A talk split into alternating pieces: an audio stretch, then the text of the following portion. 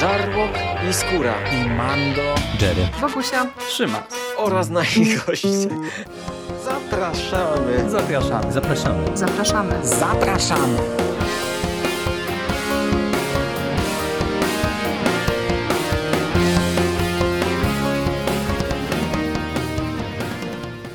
Witamy Was wszystkich bardzo serdecznie w kolejnym odcinku konglomeratu podcastowego. Z tej strony Michał Rakowicz, czyli Jerry, i jest ze mną Hubert Spandowski, czyli Mando. Cześć Mando. Cześć Jerry. Powracamy z trzecim odcinkiem Gabinetu Osobliwości Guillermo del Toro. E, trochę nam zeszło e, od odcinka drugiego, e, no ale mam nadzieję, że uda nam się jakoś w najbliższym czasie całą tę serię zakończyć.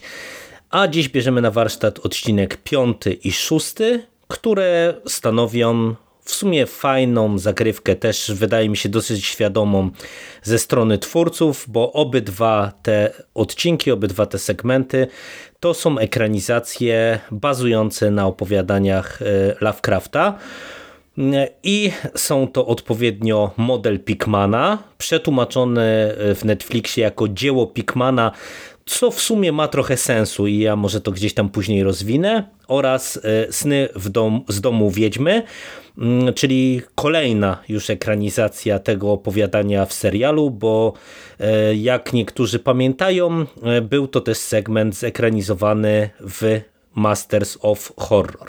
I za pierwszy segment z tych dzisiaj omawianych, czyli za dzieło Pikmana, za model Pikmana, odpowiada Keith Thomas, czyli człowiek, o którym już w tym roku e, w konglomeracie mogliśmy co nieco podyskutować, mogliście co nieco usłyszeć, bo jest to Keith Thomas odpowiadający za podpalaczkę, e, czyli katastrofalną ekranizację prozy Kinga. Tym razem wziął na warsztat Lovecrafta, mm, ale nie on odpowiadał za scenariusz, tylko e, Lee Patterson.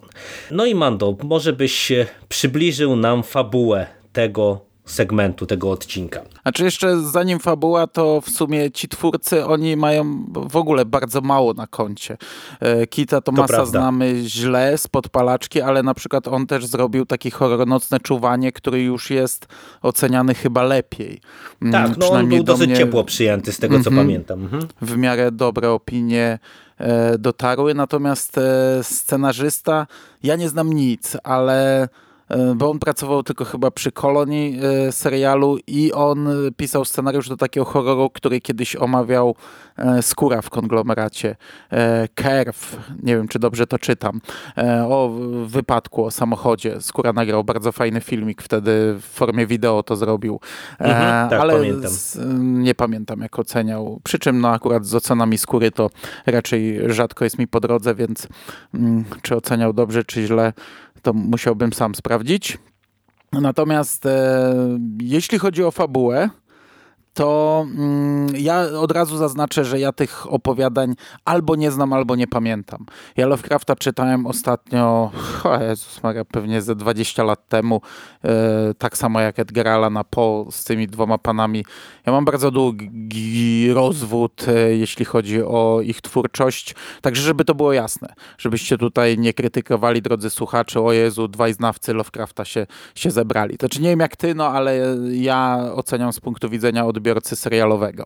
Tylko i wyłącznie. No ja też e, te opowiadania czytałem e, lata, lata temu, natomiast mniej więcej tam w dwóch zdaniach na pewno będę w stanie co nieco powiedzieć, jak się te scenariusze mają do samych opowiadań, e, bo też doczytałem trochę właśnie to, co nie pamiętałem, także to, to też na pewno powiemy. Tak jest. Natomiast jeśli chodzi o fabułę, to jest e, początek XX wieku. Zaczyna się to w 1909 roku e, w Arkham oczywiście i poznajemy głównego bohatera Williama, który jest e, artystą, malarzem. Widzimy jego wraz z jego przyszłą żoną Rebeką, gdy maluje jej akt, gdy mm, poznajemy ich po prostu, jeszcze wtedy nie są małżeństwem. E, potem przenosimy się na zajęcia z malarstwa, gdzie poznajemy nowego ucznia, czyli tego tytułowego Pikmana, który jak szybko nasz główny bohater odkrywa, e, no maluje, bo oni malują tam akt mężczyzny, maluje swoje wizje, które są raczej przedziwaczne, w sensie no takie raczej brutalne i mm, mocniejsze. Nie maluje rzeczywistych obrazów, e, rzeczywistego aktu. E, I panowie mm, jakoś tam się zaprzyjaźniają.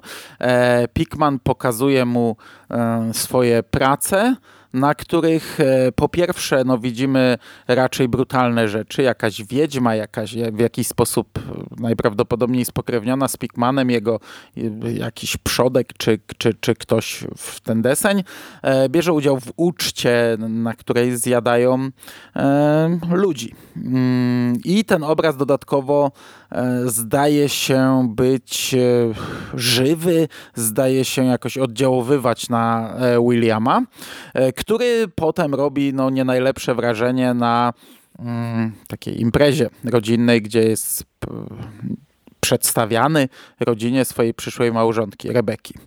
I my przeskakujemy tutaj o kilka lat. E, William już jest e, dorosłym człowiekiem, są już po ślubie, mają już dziecko.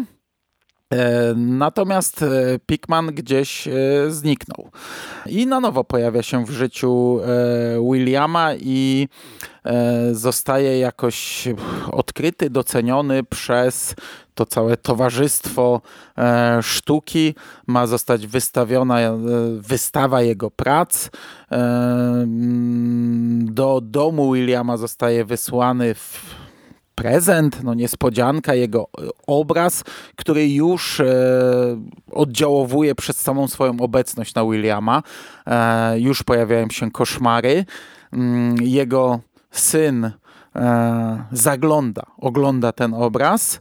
No i William e, zaczyna doświadczać znów tych takich negatywnych odczuć, znów e, raczej przez innych też negatywnie jest odbierany, bo zachowuje się przez to raczej dziwacznie. No i nie chcę dopuścić do tego. Nie chcę dopuścić, by ta wystawa Pikmana miała miejsce. Natomiast my zmierzamy do finału raczej bardzo oczywistego. Tak, to prawda. Ten finał y, wydaje mi się, że jest dosyć oczywisty, mm, ale nie wiem, jak ty odebrałeś ten odcinek. Y, on mi się dosyć spodobał, bo pomimo tego, że to jest y, mm, historia bardzo klasyczna i to nie mam na myśli tylko tego, że to jest ekranizacja Lovecrafta, bo tak naprawdę możemy się tutaj z tym od razu rozprawić. E, tak naprawdę z samego opowiadania mamy tutaj wzięty mm, gdzieś tam główny motyw e, tego tytułowego Pikmana i tego, że e, te jego przerażające obrazy okazują się na którymś etapie po prostu być zakorzenione w rzeczywistości. E, I opowiadanie było bardzo proste, ono dlatego ma w tytule ten model, e, że po prostu tam e, jeden z tych takich modeli, jeden z obrazów okazuje się, że właśnie jakaś bestia nie tyle mu pozowała, no co, co, co Pikman po prostu malował jakąś tam bestię. Tutaj to jest dużo bardziej rozbudowane, bo mamy właśnie ten wątek wiedźmy z przeszłości Pikmana, ten wątek taki rodzinny mamy te, te, oddziaływanie tych obrazów w koszmarny sposób na e, osoby, które e, mają okazję je zobaczyć i tak dalej, i tak dalej, więc, więc to jest e, bardzo mocno rozbudowane, dużo tutaj scenarzysta dodał do tego, do tego opowiadania, co, co ma sens, no bo mamy tutaj godzinę znów, to, to jest długi odcinek, więc myślę, że gdybyśmy mieli się ograniczyć tylko do tej treści z oryginalnej historii, no to po prostu nie byłoby czym tego wypełnić wypełnić. E, tutaj to jest e, nieźle budowane, e, tym bardziej, że ten odcinek jest fajnie horrorowy, moim zdaniem. On jest, taki mówię, klasyczny, on jest dosyć prosty, ale ja osobiście też lubię w ogóle ten motyw tego przenikania się sztuki i świata rzeczywistego. Mm -hmm. W mhm. horrorze to jest często bardzo mm, e, dobrze wykorzystywane, e, kiedy to artyści, nie wiem, czy popadają w szaleństwo, czy filtrują, e, filtrują, flirtują z, z jakimiś ciemnymi siłami, gdzie widzimy właśnie jak sztuka potrafi oddziaływać na, na jakichś odbiorców, właśnie czy to doprowadzając ich do szaleństwa, czy w jakiś inny sposób. To są fajne motywy i wydaje mi się, że ten odcinek jest bardzo bardzo kompetentnie pod tym kątem prowadzony i tak jak nie zaskakuje, to potrafi być obrzydliwy, potrafi nam zaserwować fajne te efekty wizualne, kiedy mamy właśnie te obrazy, gdzie faktycznie chyba twórcy te obrazy stworzyli na potrzeby serialu, więc, więc to też taki, taki plusik. No i ja się naprawdę dobrze na tym odcinku bawiłem. A jak tobie się ta historia spodobała? Tak, mnie też się ten odcinek podobał.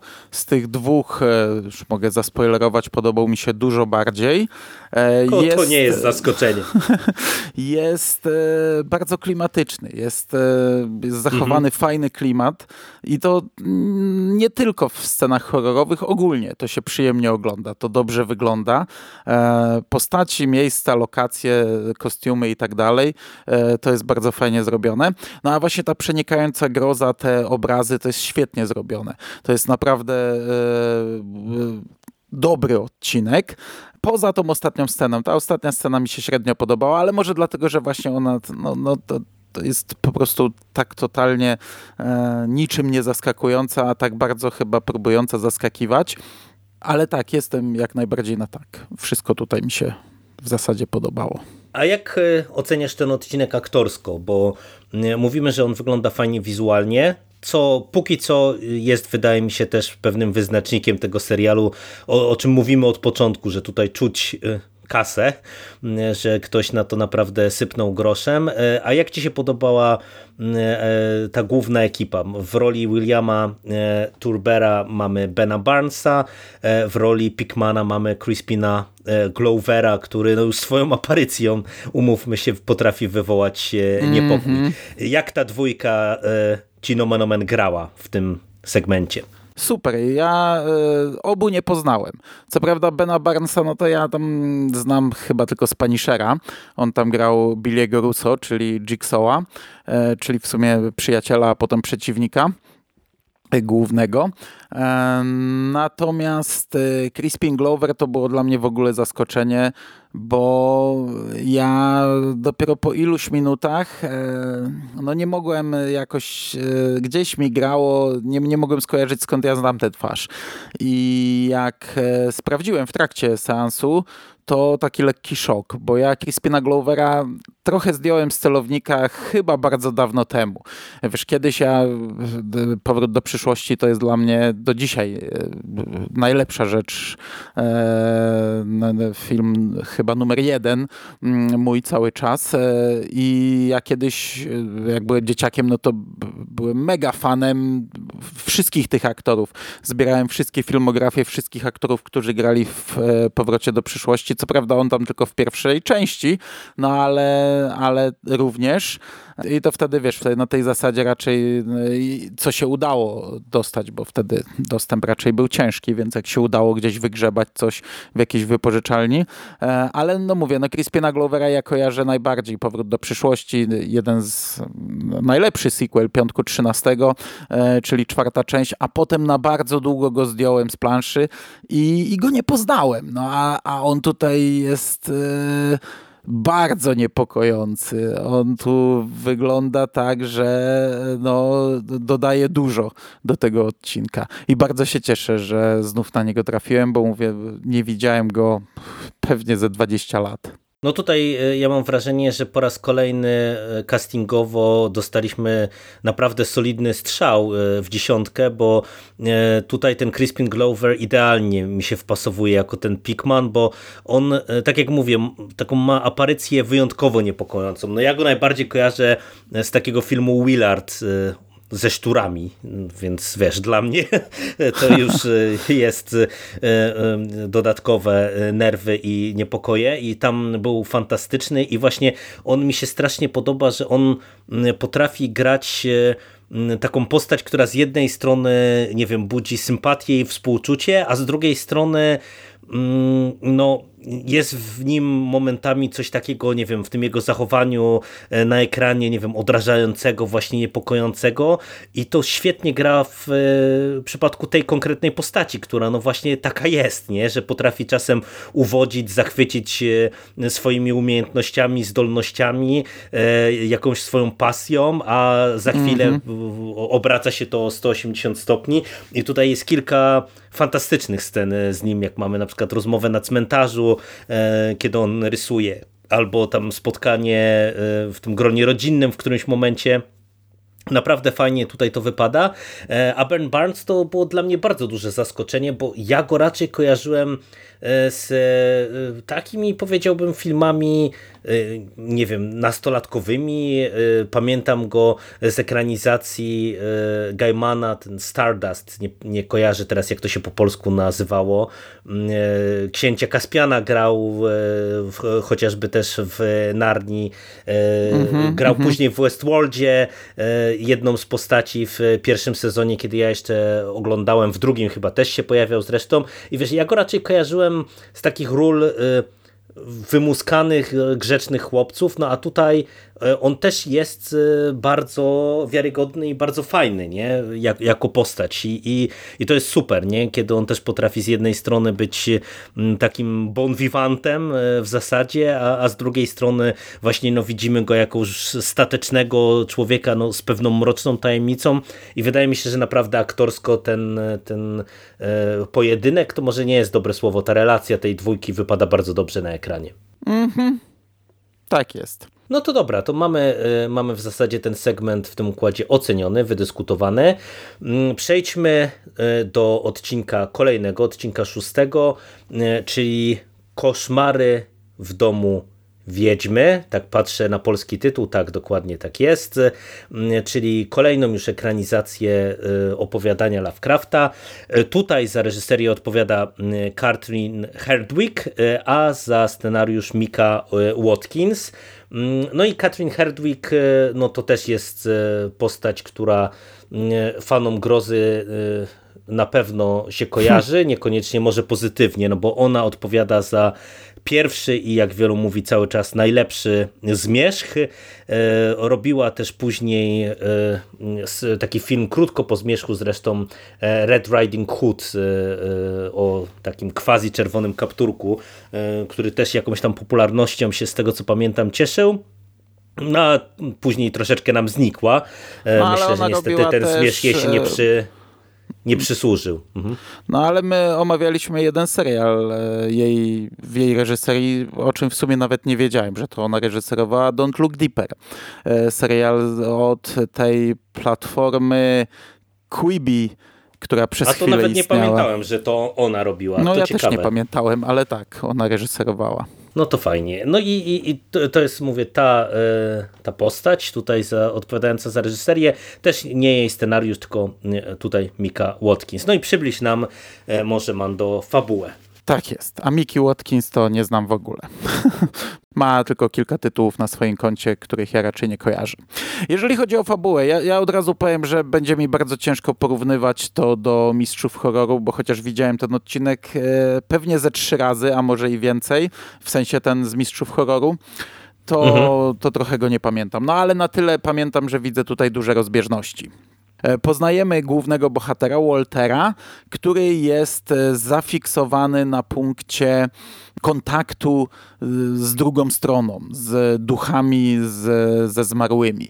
Dowiadujemy się, co widzimy zresztą w retrospekcji, że jego siostra mm, w dzieciństwie umarła. Zresztą przy nim e, była chora i odeszła, no i on doświadczył wtedy kontaktu z drugą stroną, widział ją jako ducha i widział, że coś wyciągnęło ją z tego domu, tego ducha, e, porwało ją. No i on teraz jest członkiem tego towarzystwa spirytystycznego i e, chodzi na różne seanse, pokazy, no ale to wszystko okazuje się mistyfikacją, natomiast on bardzo wierzy i bardzo chce i widzimy jeden z takich e, seansów, gdzie on, gdy tylko widzi na scenie, co się dzieje, to już biegnie za kotarę po wszystkim, żeby e, porozmawiać, żeby dowiedzieć się, no i tam kolejny kubeł zimnej wody dowiaduje się przypadkiem, podsłuchu, e, słysząc rozmowę uczestników, że no po prostu dał się nabić w butelkę, jak wszyscy uczestnicy. Natomiast dowiaduje się, że istnieje jakiś specyfik, który pozwala po zażyciu go pozwala przejść na tę drugą stronę. no on e, eksperymentuje z tym i faktycznie przechodzi na drugą stronę, widzi tam e, różne postaci, różne duchy i też spotyka swoją siostrę, e, która jest w postaci dziecka, czyli tak jak ten duch dziecka, tak jak, tak jak umarła. W międzyczasie też pojawia się ten dom, w tym sensie, że poznajemy kobietę, która tworzy obrazy i on przypadkiem słyszy rozmowę, dowiaduje się o tym domu. On chce, żeby towarzystwo wysłało go tam, żeby zbadać, e, no ale są cięcia budżetowe, no, e, nie mogą sobie pozwolić na to, a jeszcze e, Walter no, podkopuje swoją pozycję właśnie przyznając się do tego, że, że zażył jakiś specyfik no, w oczach przewodniczącego towarzystwa towarzystwa, e, no naćpał się po prostu, wziął jakiś narkotyk. I Walter e, już na własną rękę, ponieważ jego partner też w zasadzie odszedł z towarzystwa i zaczął normalną pracę, na własną rękę próbuje nadal z tym specyfikiem połączyć się z siostrą. Wprowadza się do tego domu, tam pojawia się ten szczur Jenkins Brown e, z głową człowieka. My odkrywamy jakąś tajemnicę, tajemnice tej wiedźmy, tajemnice bliźniaków, otwartego przejścia, kto może otworzyć przejście i tak dalej, i tak dalej. On w międzyczasie e, odkrywa, że może przenieść coś z tamtego świata do własnego świata, e, chociaż w zasadzie jest to tak zrobione, że on odrywa ten rękaw, z nim się budzi, ale też widzimy od razu, że ten rękaw odrasta, więc ten wniosek, że przeprowadzę swoją siostrę, taki trochę, e, nie wiem, nie, dyskusyjny, nieważne. No i on to próbuje zrobić I, i robi, no i mamy konfrontację z wiedźmą, która również szuka przejścia i chce przejść do naszego świata. Tyle, tak mniej więcej chyba. Nie wiem, czy dobrze tak, to streściłem. No, do, dobrze streściłeś, zresztą e, no cóż, ta fabuła e, znów odchodzi bardzo mocno od opowiadania i bardzo mocno różni się od ekranizacji Stewarta Gordona i ja ci powiem, że ten odcinek jest koszmarny moim zdaniem. E, ta no. ekranizacja z e, Mistrzów Horroru, ja ją bardzo lubię. E, tam odpowiadał za scenariusz Denis Paoli, który pracował dużo z Juzną i z Gordonem, między innymi właśnie też przy innych ekranizacjach Lovecrafta czy Poego mm, i ja kojarzę i to opowiadanie i tą ekranizację pierwszą jako taką jazdę bez trzymanki, no bo to jest dziwaczne opowiadanie, jak na Lovecrafta, ja bym powiedział. Dosyć takie specyficzne y, w jego y, tym kanonie opowieści, ale w ogóle to jest dziwne opowiadanie, nie? bo mamy tam właśnie tego sztura z ludzką twarzą, mamy jakąś fizykę wielowymiarową, mamy wiedźmy, mamy tych wszystkich dziwnych lokatorów w, w tym domu i tak dalej, i tak dalej to jest coś, co można zrobić bardzo dobrze, co mistrzowie horroru pokazali, gdzie mieliśmy e, dużo dziwacznych scen, dużo jazdy jakiejś takiej horrorowej, mm, e, fajny klimat, e, trochę erotyki, która też w sumie w tym opowiadaniu gdzieś tam w tej historii, w, w tym wykonaniu w mistrzach horroru była istotna wręcz fabularnie. Mm, to była naprawdę bardzo fajna ekranizacja i takie nietuzinkowe podejście do, do tego opowiadania opowiadania, też zmieniające e, historię, ale w ciekawy sposób. Natomiast tutaj uważam, że niestety, ale e, osoby odpowiadające za scenariusz, no umówmy się, wprowadziły Katrin Herdwig na potężną minę, bo ten odcinek jest koszmarny, naprawdę. Ja e, po 20 minutach to już się zastanawiałem, czego nie wyłączyć w cholerę za przeproszeniem, bo to jest nie wiem, ni to jakaś baśń, ni to, no, e, ni no. to jakaś historia taka mm, w ogóle nawet nie wiem jak to nazwać, taka, taka, taka opowiastka trochę e, romantyczna, czy quasi-romantyczna. Mm, e, to, co powinno być sednem całej tej historii, czyli tytułowy dom i przechodzenie pomiędzy światami w zasadzie pojawia się mm, dosyć późno, a, a sam dom no, odgrywa niewielką rolę nie mówiąc już w ogóle o tych mieszkańcach tego domu. Na to wszystko mamy faktycznie tego sztura z ludzką twarzą, który w tej konkretnej historii jest jeszcze bardziej absurdalny, mm -hmm. bo wiesz, jak mamy zestawienie mm, z tym jakimś eterycznym lasem straconych dusz i z tą jakąś indiańską mitologią i tak dalej, E, i nagle dostajemy Szczura z ludzką zupełnie, twarzą, no, tak, tak, no coś zupełnie innego. Nosa, nie? Dokładnie, pasuje to jak pięść do nosa. E, do tego to jest wszystko właśnie nakręcone też trochę właśnie w takim stylu, mm, no, no mówię, no takiej baśni, takiej jakiejś eterycznej, o tym posługiwaniu siostry i tak dalej, i tak dalej. Absolutnie koszmarny epizod, absolutnie koszmarna adaptacja.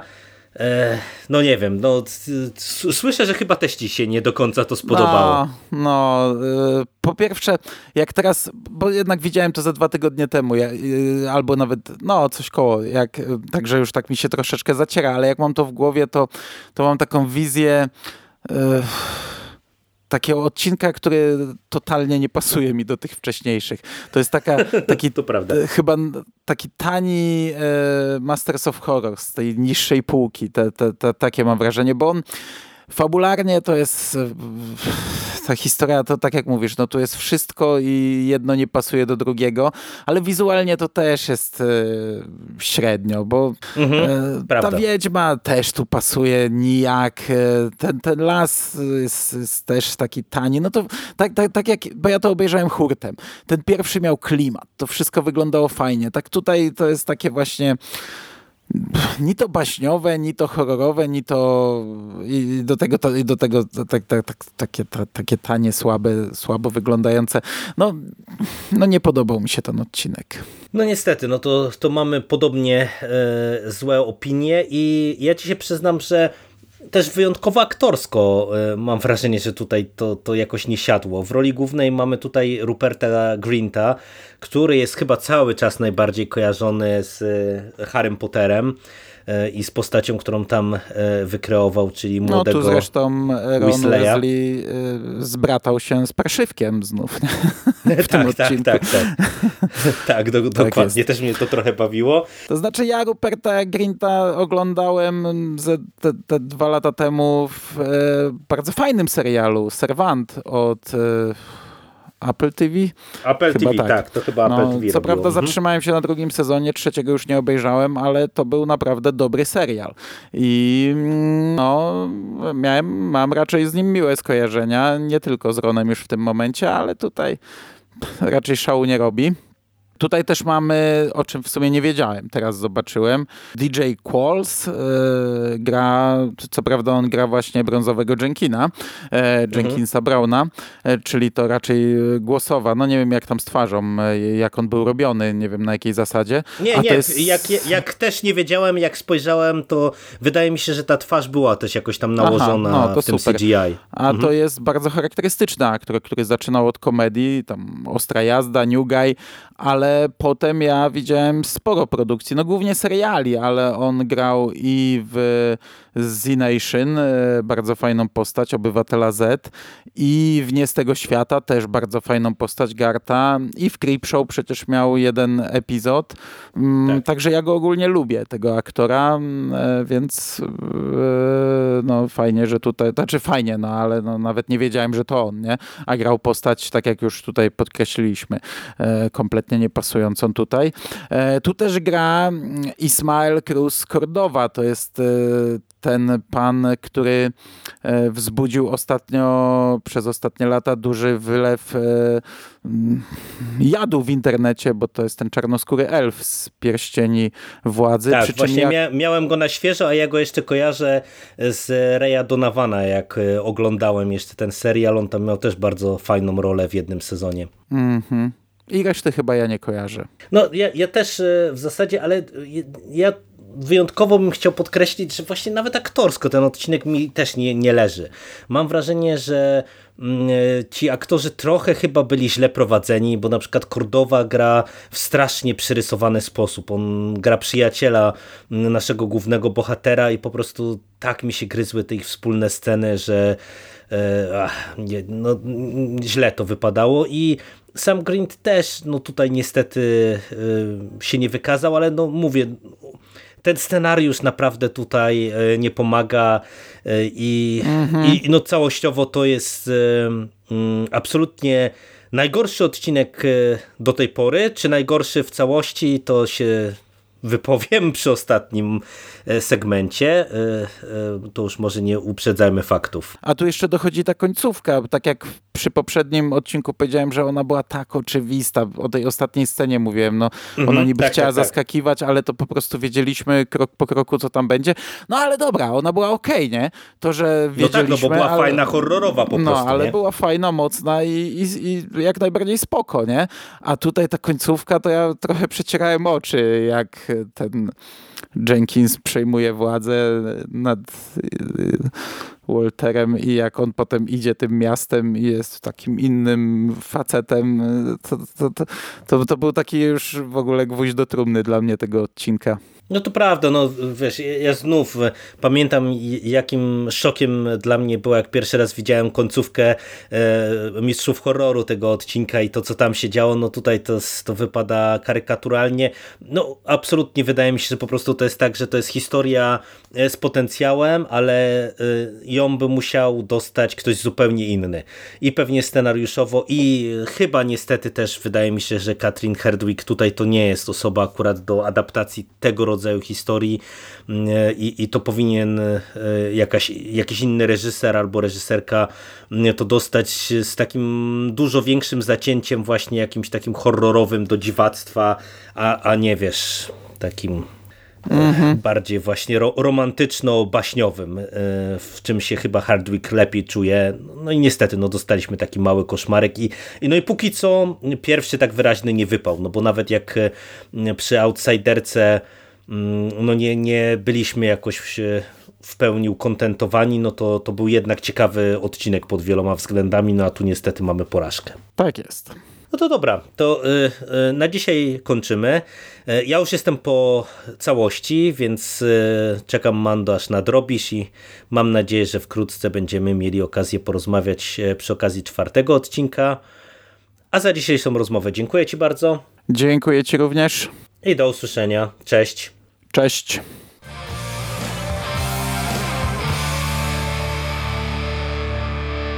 You finished? Fuck are we gonna do now? What are we gonna do? It's over. Nothing is over! Nothing! You just don't turn it off!